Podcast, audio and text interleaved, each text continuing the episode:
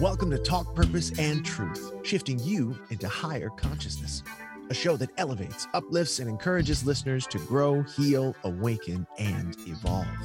Eden and Kim include bold topics, interviews with inspiring guests, experts, and celebrities, intuitive readings, channeled messages, mental health awareness, and hot topics to expand your awareness. Tune in for unprecedented truth, authenticity, on-purpose discussions, and magical moments. Hi, everybody. It's Kim and Eden with Talk Purpose and Truth. Hi, Eden. Hi, Kim. How's it going today? Everything is great. Thank God. I'm grateful for that.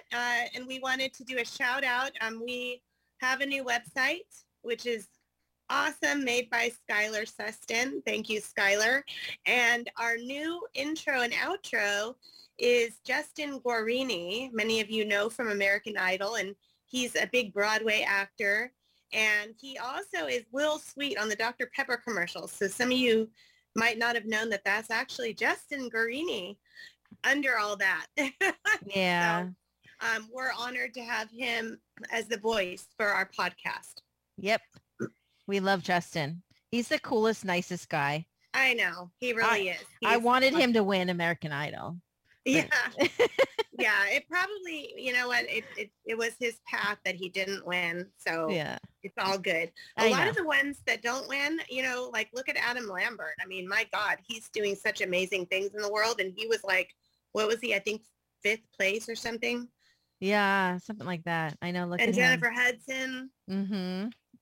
Which, speaking of singers, I just went to the Rolling Stones at the SoFi Stadium, and I was blown away. I mean, I thought I was like, you know, I love Rolling Stones and all, but it was one of the best concerts I've ever seen in my life. Wow. And Mick Jagger still is 78, still moves exactly like when he's 20. I mean, he moves a lot. A lot throughout 2 hours straight, nonstop moving, and just charisma and confidence. But we even went home and showed the kids, because the kids didn't go. We went home and showed the kids. We put on a video of David Bowie and Mick Jagger doing Dancing in the Streets when, like, maybe 35 years ago. Yeah. And then we put a video on of the concert. He moves exactly the same. And so that was such a motivator to me. I'm like, okay, I'm never complaining that I'm sore because of my age, because look at Mick Jagger. Well, he might complain off stage, you know. Yeah, well, I looked it up. We were curious. So, because my dad's 71, and so he was really inspired. And so we looked it up. What does Mick Jagger do to stay in shape? And he does about 3 hours, 5 times a week of ballet, yoga, biking, running, working out, meditation, eating organic. He doesn't really drink. It said he had like 1 beer a week. Wow. And so, you know, he puts his all into being able to move like that. Living a natural life. Right. I would not think that of him, but that's really good to hear. And look at the results. Yeah. Even Keith Richards is sober now. So if you know Keith Richards' history, even he's sober now. Wow. So anyways, well, I'm excited for our guest. Yeah. To be on. So go ahead and introduce him. Yeah. So yeah, this is fun for me, for, you know, being okay. And Kim too. I shouldn't just make it about me, but yeah, this is fun. I love what he's doing now, which we will get into, but you know, I have to get into my little fangirling, and I love the show that he was on. My favorite. It's like my all time favorite. So we'll get into that in a bit, but, I'm going to formally introduce him. He's a personal success coach now. He's an author and a speaker, Randy Spelling. He's the head of Randy Spelling Coaching. Growing up in one of Hollywood's most famous families, he witnessed firsthand that money and fame do not create freedom or happiness, but our daily choices do. Using his natural intuitive abilities, which I want to hear all about that, because Kim and I are very intuitive as well. And 14 years of coaching experience, he helps people see the choices they didn't realize they had, so they can create more freedom, success, presence, and happiness in their lives. So welcome, Randy. Welcome. Thank you. Hi. Happy to be here. Thank you. So I love that you are now a life coach and much more than that, helping people, because it's just so needed right now. And you've walked the talk of all of it and went through it all. So now you can be there as a walk the talk example, helping people. And we noticed in People magazine, you said money doesn't bring you happiness, and would love to know why you left Hollywood. What was your life like as an actor, and what led you to becoming a life coach now? Sure. Okay. So where to start with those questions? I guess I'll start with how I grew up and what pushed me to leave. So yeah, I grew up in a very famous Hollywood family. My father was a television producer named Aaron Spelling. My sister, Tori Spelling, is a famous actress, celebrity. And I was the shy, quiet one. You know, my sister wanted to go into acting and be in the spotlight from very early on. From you know, when I was born, she was already making an appearance on shows. So for me, I never quite had that in front of the spotlight bug. And I was just incredibly quiet and sensitive, and I was intuitive from pretty early on. I remember one of my favorite memories actually was my parents would play this game with me where I would go up to my room and count to 30, and then I would come down, and on the kitchen table they would have all of these items. And my dad smoked a pipe, so it was his pipe bag and, you know, various items on the table. And I would go and I'd pick the item that they had touched. And this was, I can't remember whose idea it was, but I just remember I could see very clearly all the items on the table even now. But, you know, that sort of got pushed under the rug as I got older, and I had to be more macho and boy-like and, you know, just be a kid growing up. And so cut to teenage years, Beverly Hills 90210 was it was so big at this time. I mean, it was really a phenomenon of a show. And so my sister and my dad were all walking through Caesar's Palace, the Forum shops there, and they were getting mobbed. I mean, it must have been 400 people, security and everything. And it was the first time, I think I was about 15. It's the first time that I saw this different type of connection that I never noticed before. People who would otherwise be walking by each other now would stop, and they had this moment where their paths crossed. And I thought, wow, that is so powerful to be able to not only meet people that you otherwise wouldn't meet, but have that moment of connection. Like, what an energy exchange, what a gift, what could be done with that gift. So I didn't know this at the time, but that was the moment where the light bulb went off. And I remember sitting at the dinner table at one of the restaurants there telling my parents, I want to act. Then I went into acting classes, started studying, became an actor, was on various shows and did movies. And it was just sort of this line. I did love it. It was a very creative process. I enjoyed it, but it was kind of like, what's next? What's next? So I was a TV actor. And then at that time it was, well, you have to do movies to be taken seriously. So then I did movies. I didn't feel any different. I didn't feel any more important. I didn't feel any more confident or better about myself. So then I went into the music business. I really liked music, and I wanted to put positive music out there. Believe it or not, I was actually in the hip hop world. So I put out a couple of hip hop albums of other artists. But then, you know, I thought, okay, I'm going to be an executive now. So I put my feet up on the desk, and I got comfortable, and it was fun for a week. And then I realized I don't feel any better, and I was still hurting inside. I didn't feel enough. I wanted to feel purposeful, couldn't find what that was. So then I started filling myself with drugs and alcohol, just trying to not only numb myself, but also to fit into a world that I was trying to fit into. I had to anesthetize myself somehow. That didn't work in finding what I really wanted. It almost brought me to death. I mean, my friends thought I was going to die. I probably almost died about 4 or 5 times. And then 2006, my father passed away and the wheels just came off the bus. I was deep into addiction. I was doing this reality show that was everything against who I was, what I stood for, what I wanted to do in the world. And it was just my lowest point. And so I cleaned myself up. And then I had that scary moment of realizing, oh my gosh, I'm like a 12-year-old child. Who am I? What am I going to do in this world?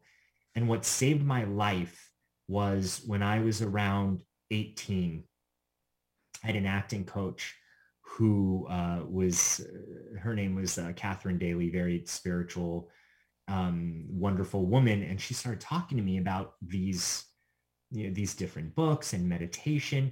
And I literally, as she was talking, I was just eating everything she was saying. And I thought, why did I not know this before? Wait. I'm home. Tell me more. And then I read all sorts of books and got into meditation and metaphysics of all kinds. And I had some really fantastical experiences.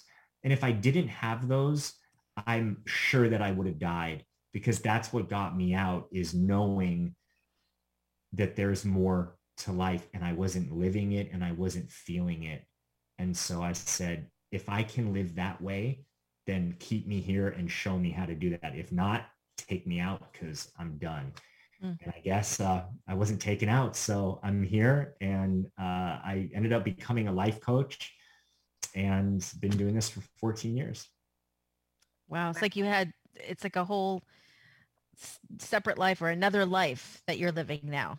Completely different. Yeah. Yeah. That's what it felt. You know, people talk about Saturn return. I wasn't aware of Saturn return until I got to that age. And I looked back and I thought, wow, that when I look back now, I feel like that was a different timeline. Yeah. Totally different. Yeah, that makes sense. And then you talked about your intuition and when you noticed, when you were that young, noticing when people cross paths, and, you know, that's what you took out of that chaos that was going on. Yeah. That's what you picked up. So yeah, I mean, I can completely relate, because that's how I felt growing up, and I always felt like I was different and I didn't know why. And, you know, that's a whole other story, obviously, but I can really relate with that. Yes. Yeah. Yeah. That's how I see the world. Yeah. You know? And, you know, just that like super empathic nature, which is, you know, it can be a superpower and also can feel like a curse, where, you know, I was walking around much of the time like a completely exposed nerve and not knowing what to do about it. Oh, yes, Kim. Yes. Amen. Not knowing energy protection and not understanding if you're crazy or not in some ways. Yeah. Oh, yeah. To be able to fit in when you didn't, and you tried to change yourself so you could fit in and be accepted, but that wasn't you. And yeah, we have similar stories. So now, being a life coach, do you focus mostly on anxiety, helping people heal their anxiety? I don't. So I have a particular program that helps with that, and I partnered with a colleague out of London named Jag, who was already doing anxiety work. And I just thought that this was even before the pandemic. I just saw it's just getting worse and worse. And so this is just a program that I offer, which is specific to anxiety. And it's really a mental training program, is how to work with your conscious and your subconscious mind. And there's a lot of other things in there, but no, my specialty, I don't know. I've worked with so many people over the last 14 years in many different areas, but it's really how to find real balance, how to take these spiritual concepts such as forgiveness, loving yourself, feeling good enough, don't sweat the small stuff, you know, all these things that we hear and you go, yeah, that sounds good. I know I need to be doing that. but you know this, unless something is said in just the right way that strikes just that right chord, it stays right here and it falls into the background. So my whole thing is how to get people to have an energetic experience. So even if there's trauma or something that they've gone through in their lives, you know, they've told their story in therapy, they've looked at it, they've gone round and round, but they're not healing from it. Yep. So what is it? How can that picture be looked at to go from a static picture to a dynamic, moving picture where when they can look at it now, there's a different experience with it. And that's really a lot of what I do, is working with people to, you know, really achieve their goals, but bring it into an energetic experience so they can live it. Like raising their consciousness. Yes. Yeah. Yeah. Well, I love that you say that energetic experience, because I ironically and serendipitously, of course, today with a client, I was tuning in that they needed something to do with their energy. And I felt I get guided to sometimes use cards or open books. And I opened this book called Oneness by Rasha. We talk about it on the show here and there. It's a channeled book.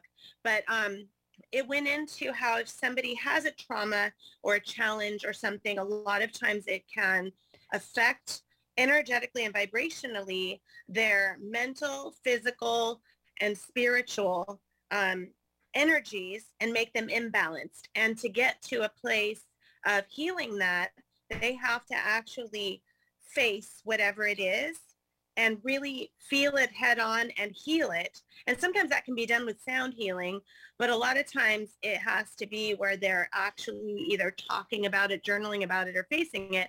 And so what you're saying is so awesome, because a lot of people don't realize that it is on an energetic level, not just a mental level.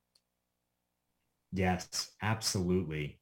I mean, it's so funny because when I first started doing this work, even though this is who I was and this is what I did, I wouldn't say any of this. I wanted to, I mean, look, I was 27, 28 years old and I looked really young and I was frightened that no one was going to take me seriously, and because of my background and my last name. So, you know, I didn't talk about any of this stuff, but the more I grew and the older that I got, the more I realized this is really what it's all about. Everything is energy. I mean, even emotion is energy, is energy in motion, right? So it's like, it's all energy. And I think it's just a comfortable place to get to. I think anyone can relate to the fact that you can hear something over and over, but until you experience it, it's not the same. And maybe you've all had one of these moments where it seems like the simplest of moments when you retell a friend, you're like, no, I was washing the dishes. And in this moment, you know, half scrub, it became clear to me that presence is really what we're all here for. That if we could be completely present, everything else falls away. It's like that moment that you can't really articulate. And when you're telling someone, they're like, oh, They don't get the gravity of it, but that was an experience for you because you saw it. Yeah. You lived it in that moment. And it's that powerful that you will remember that forever, because that was the moment where there was a breakthrough of living it. Like you woke up. Yeah, exactly. Yeah. Yeah, that's a good question to ask people. When that'd be like interesting for instead of regular small talk, you meet someone and you go, when was the last time you felt really present? Talk about that. And if you met us, you know, at a party and you asked us, we would think it's fine. We're like, oh yeah. And sometimes you'd ask people and they're like, okay, because people are not used to having conversations like that, even though that really is what it's all about. I'm with you. I mean, you're my peeps. I would love to talk to you at a party, because sometimes just the small talk for hours on end is so draining. Right. Do you get, because this happens to me when I'm around, and I'm not trying to put anybody down, but when I'm around certain energies, I don't feel well. Yeah. Yeah. Like that. I can tend to get drained. I mean, I definitely have to be responsible for my energy and, you know, I would say what I'm letting in, but I don't know. I guess the more, and you tell me, because you might have great perspective on this, is I, at one point it was like energy vampires and people are, you know, just sucking your energy. And for some reason, wow, that is true. And I guess there technically are energy vampires. The only thing that didn't fully resonate about that with me, because it always sort of poked at me a little bit, that term. Mm-hmm. And I kind of got that, yeah, people can latch on, or they can be, you know, a sponge and try and take some of your energy, but we have to be responsible for our energy. And I mean, if someone is technically draining me of my energy, then I'm allowing that process. Right. Yeah. Amen. Absolutely. Yeah. Because it's judgment then. Yeah. Yeah. It's like, well, you're bad. You're sucking mm-hmm. my energy. Yeah. Yeah. I never like that hierarchical spiritual. I feel like if you are in full mastery, or if something is really channeled, the way that I know that it's pure is when there's not that hierarchy. When it's hierarchy, it's like, that's ego. That's not really, yeah. Because the peeps up in here, they're not looking at it hierarchical at all. Right? Wow. Yeah. No, I don't, they're not. There's no ego up there. Right. No. Yeah. No, there's no judgment, criticism there. It's all love. It's all love. Mm-hmm. Right. Love. And that's so important to remember, because I think long ago when I was first getting into, you know, metaphysical and spirituality and energy and not understanding it completely, I would talk like that, like kind of blaming. It's like blaming. And, oh, well, they gave me their bad energy, instead of like, okay, well, I didn't do what I'm meant to do to protect my energy. And I chose to go in that situation and partake and react to that conversation. Then it's really up to us. And it's also like, if you're in a circle and they're talking about something draining or dark, you can either choose to leave or observe, but it doesn't mean you need to take it on. Yes. Yes. It's such an important point, is you don't have to take that on. And I mean, you know, to answer your question, yes. I mean, sometimes I will be around, I get to a limit. I could be good and, you know, hanging out and talking. And there's sort of that dinner bell moment where I go, yeah, I think I'm done. Oh, you won't get like that with us though. No. Of course not. Well, of course, because our conversations are going to be, well, when was the last time you were present? So, I mean, with conversations like that, I don't really get drained, but you know, that's me. Yeah. Yeah, totally. Okay. Well, so really switching gears, but maybe this does apply, because I wanted to ask you, are you still in touch with your family? Or yeah, just wondering if that's something that you, because of where you're at today, I just wonder how you guys mesh now. Yeah, I am still in touch with my family. I talk with my mom. I talk with my sister. I wish I would see them all a little bit more. I don't get down there as much as I would like, especially with the pandemic. Ever since that happened, You know, I haven't seen them as much as I would like, but all still in touch. Good. And yeah.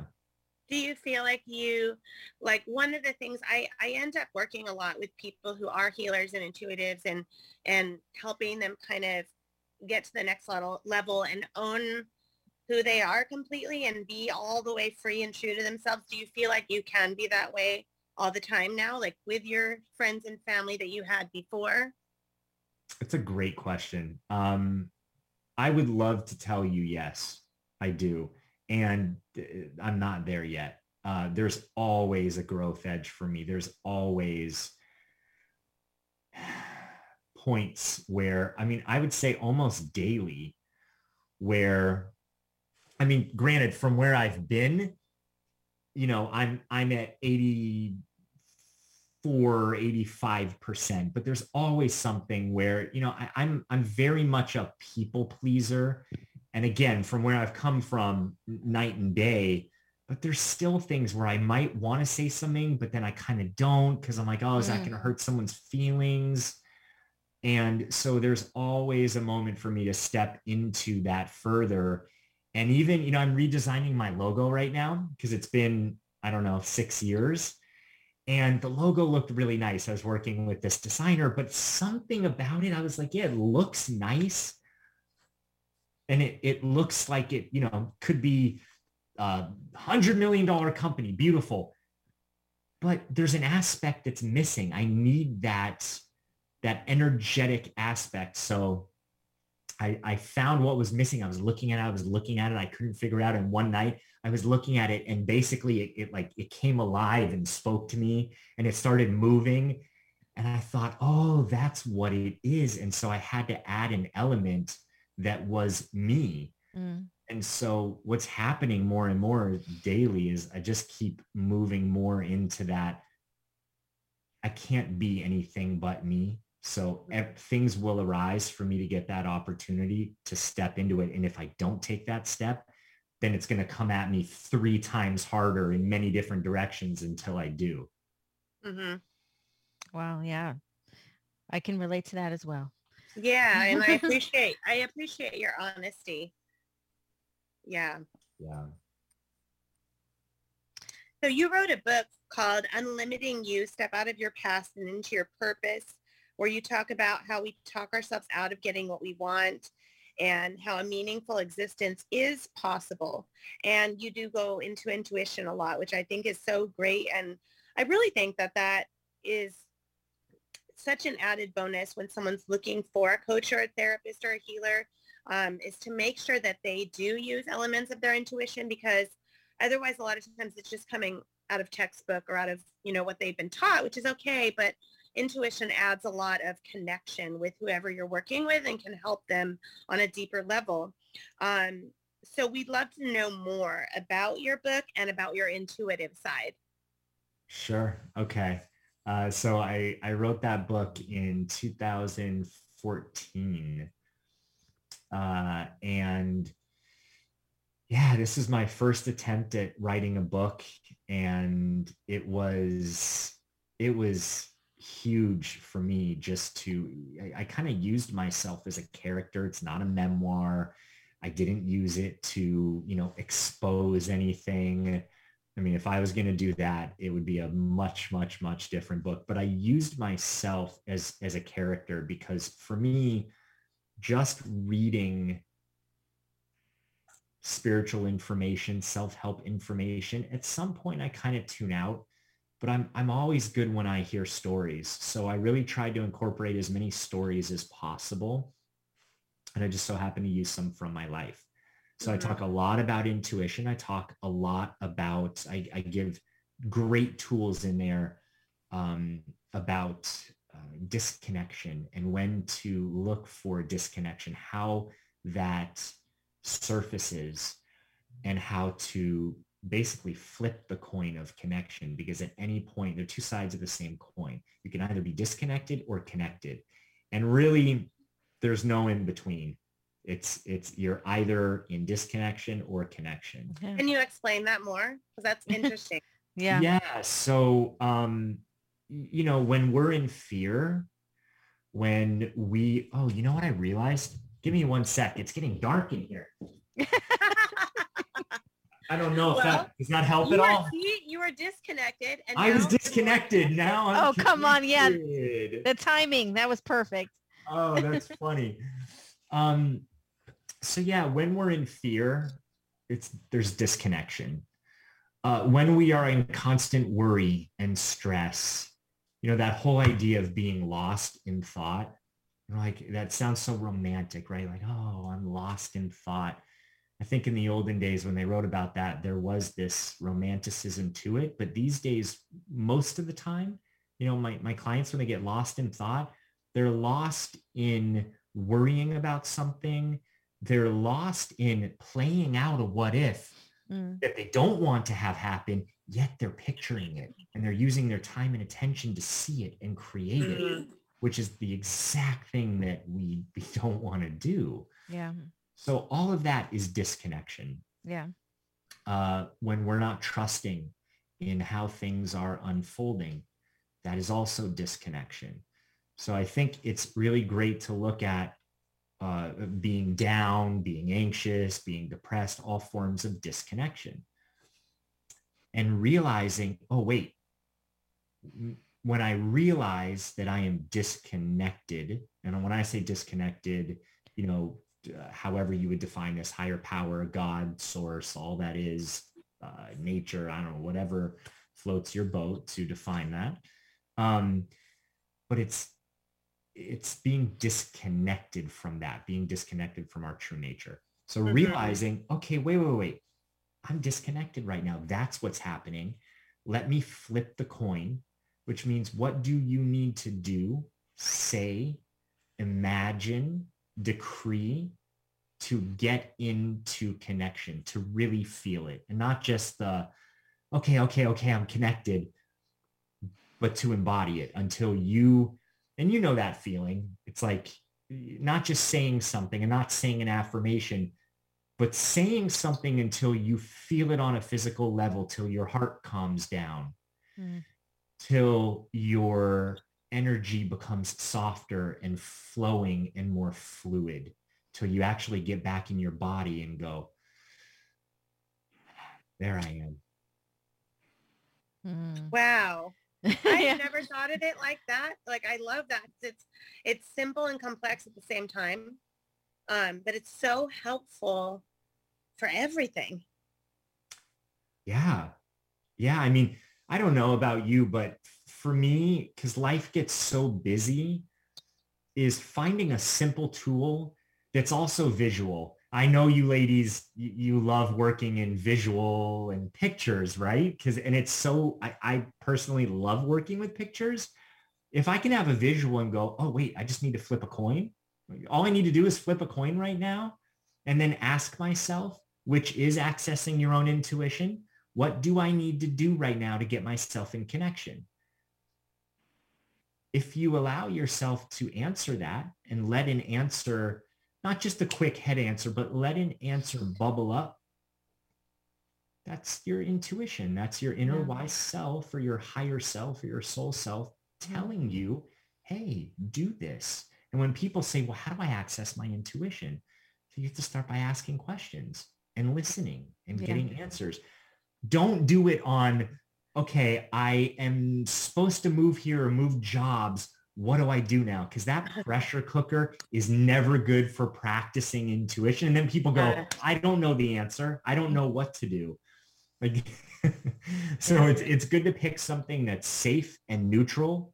Like, oh, what does my body want for dinner? What should I take a walk, or should I do this? Should I hold this crystal or this crystal? Which one is better for me right now in this moment? And your intuition will give you an answer. Yeah.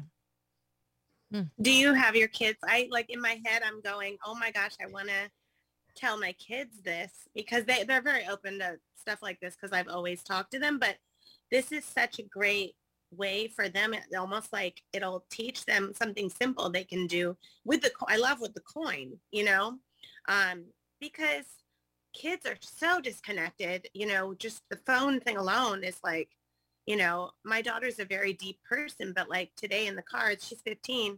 I'm like, you're on your phone every time we're in the car.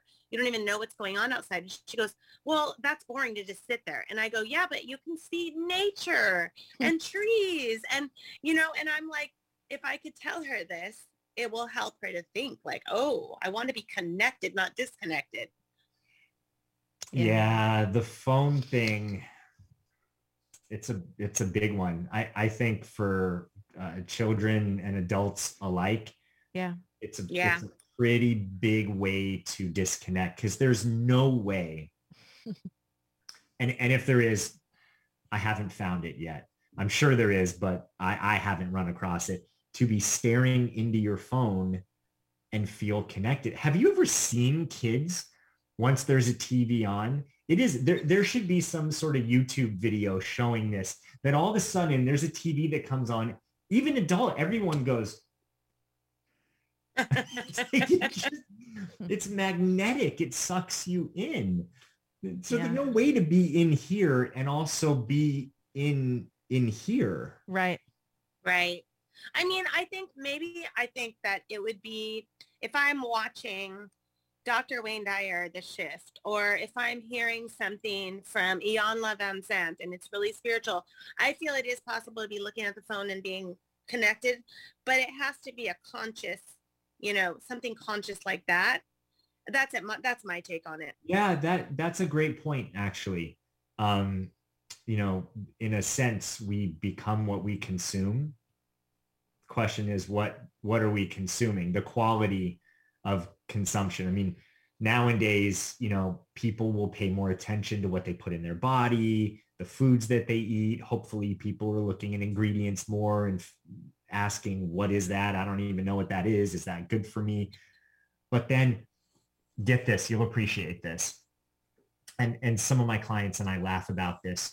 Some of the people that I have worked with who've been more prone to anxiety, when I ask them what kind of media they watch, do you know that I would say 75% of them, I mean, it was a really high number. If I take about 4 out of 5 people, liked Cold Case Files and serial killer podcasts. And my reaction, my voice went up 8 octaves. I said, what? You listen to what?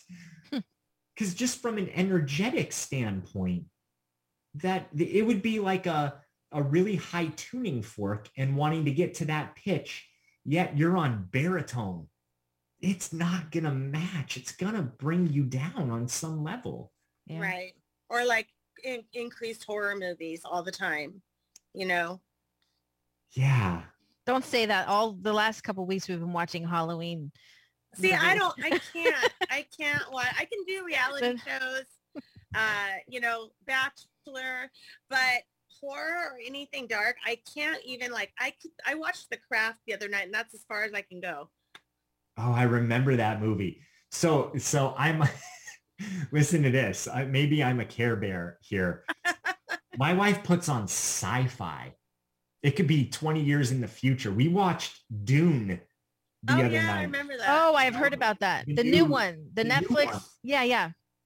I don't know if this was a past life or a future life or something, but anytime I see, some sort of sci-fi post-apocalyptic, I must have been on a planet somehow that went through horrible war and got blown up or something, because I'm it took me almost 24 hours to get out of that. And man. I said, I don't like dark sci-fi. Yeah. There's something about it, from the music to I don't know. It doesn't sit well with me. Well, now so don't allow it, So, okay, you can watch it. I'm going to go in the other room now. Right. You're responsible for yourself. I am totally responsible, but it's just so much fun to blame her for it. Yeah. Right. It just is. Yeah. I understand. That's funny. Okay. I'm going to blame you, Eden, for that's why I watch reality shows. It's Eden's fault. I'll take that one. That's okay. Okay. So you also talk about on your website about, some death and near-death experiences that you've had. And you brought that up a little earlier. You were 27 years old. Our audience loves to hear things like this. So I don't know if you're willing to share, but can you share about that experience, or one or two of them? Yeah. Yeah. Yeah. I had a couple, I don't know if you'd call this I was near death.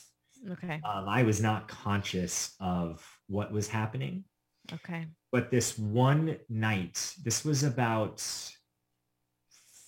3 or 4 days before I actually checked myself into rehab for the second time. And this was the time that I ended up, stopping. But I was on my bed, and I had been, I don't know, taking all sorts of different things. And I literally left my body. And the next thing I knew, I was above my body. I was looking down at my body. And at first I completely panicked and freaked out, because the feeling, there was a sound.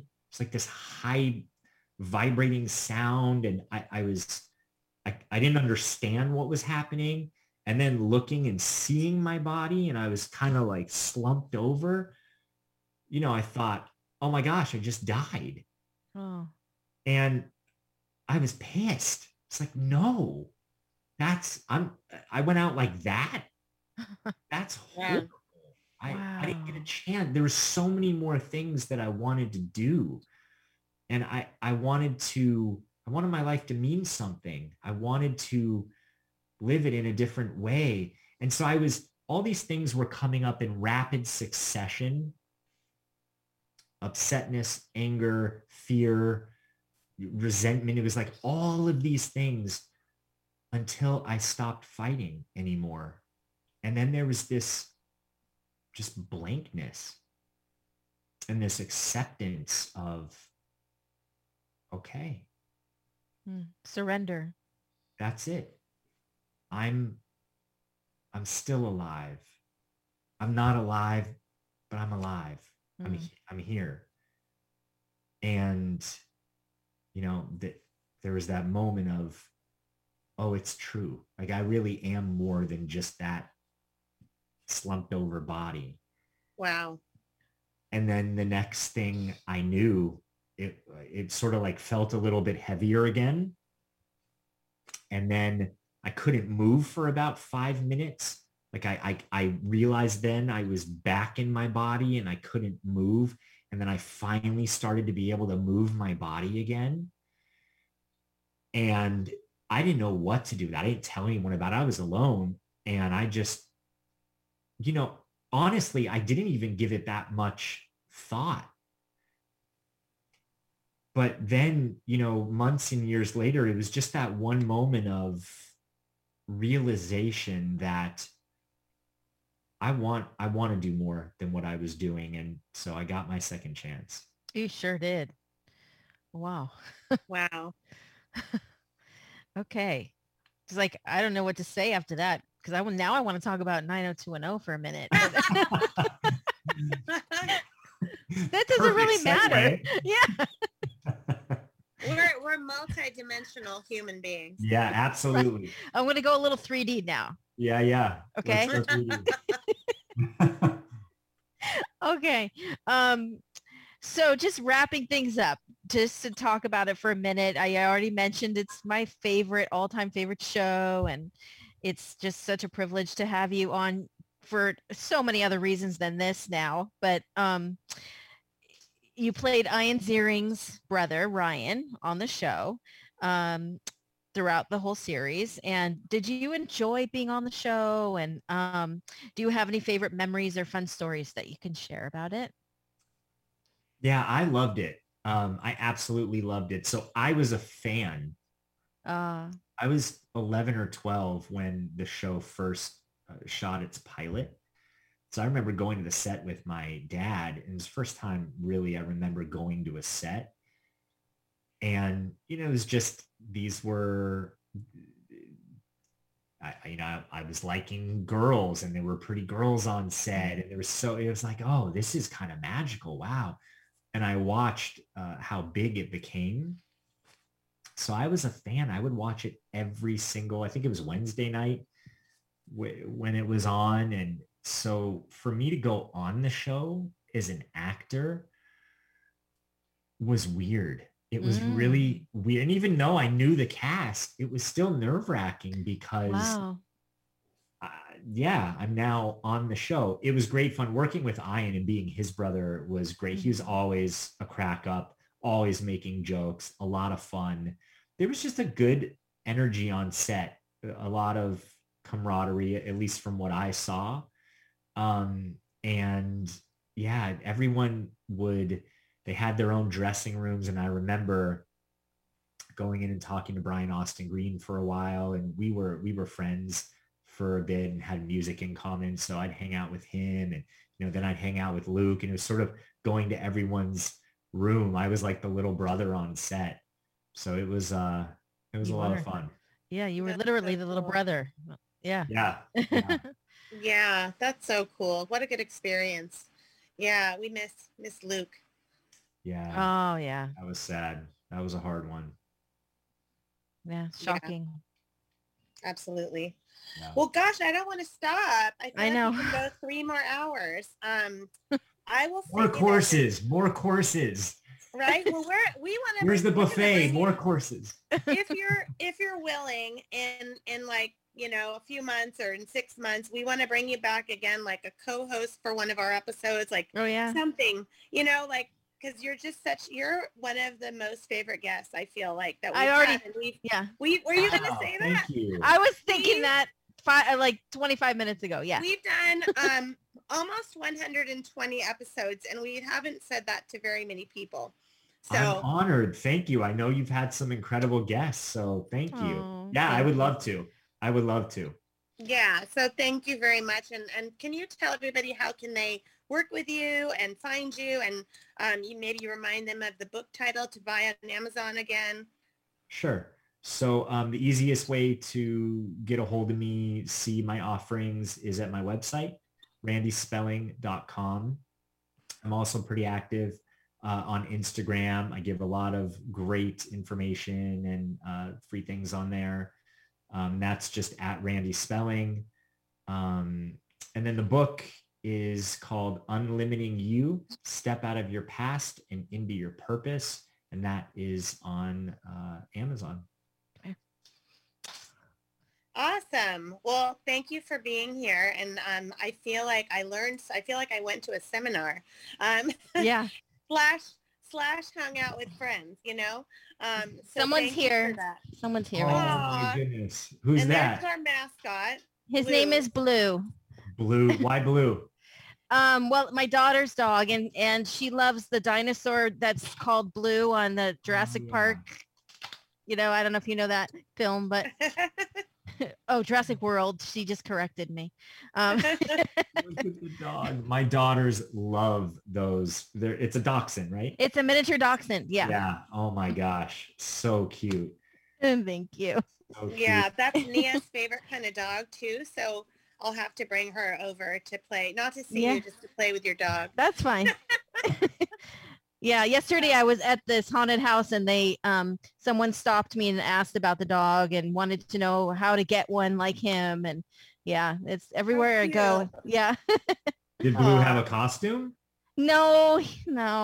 Will Blue have a costume?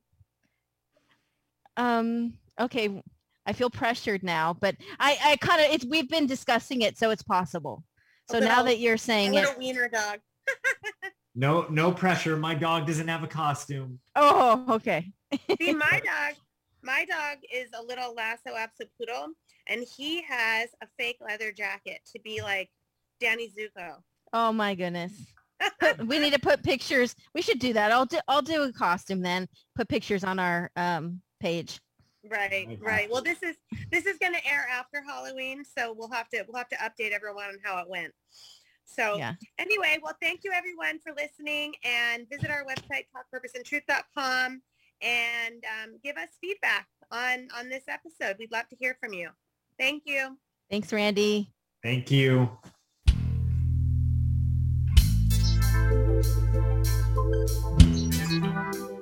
Thank you for listening to Talk Purpose and Truth podcast. Find out more at talkpurposeandtruth.com. And follow us at Talk Purpose Truth on Instagram and Facebook.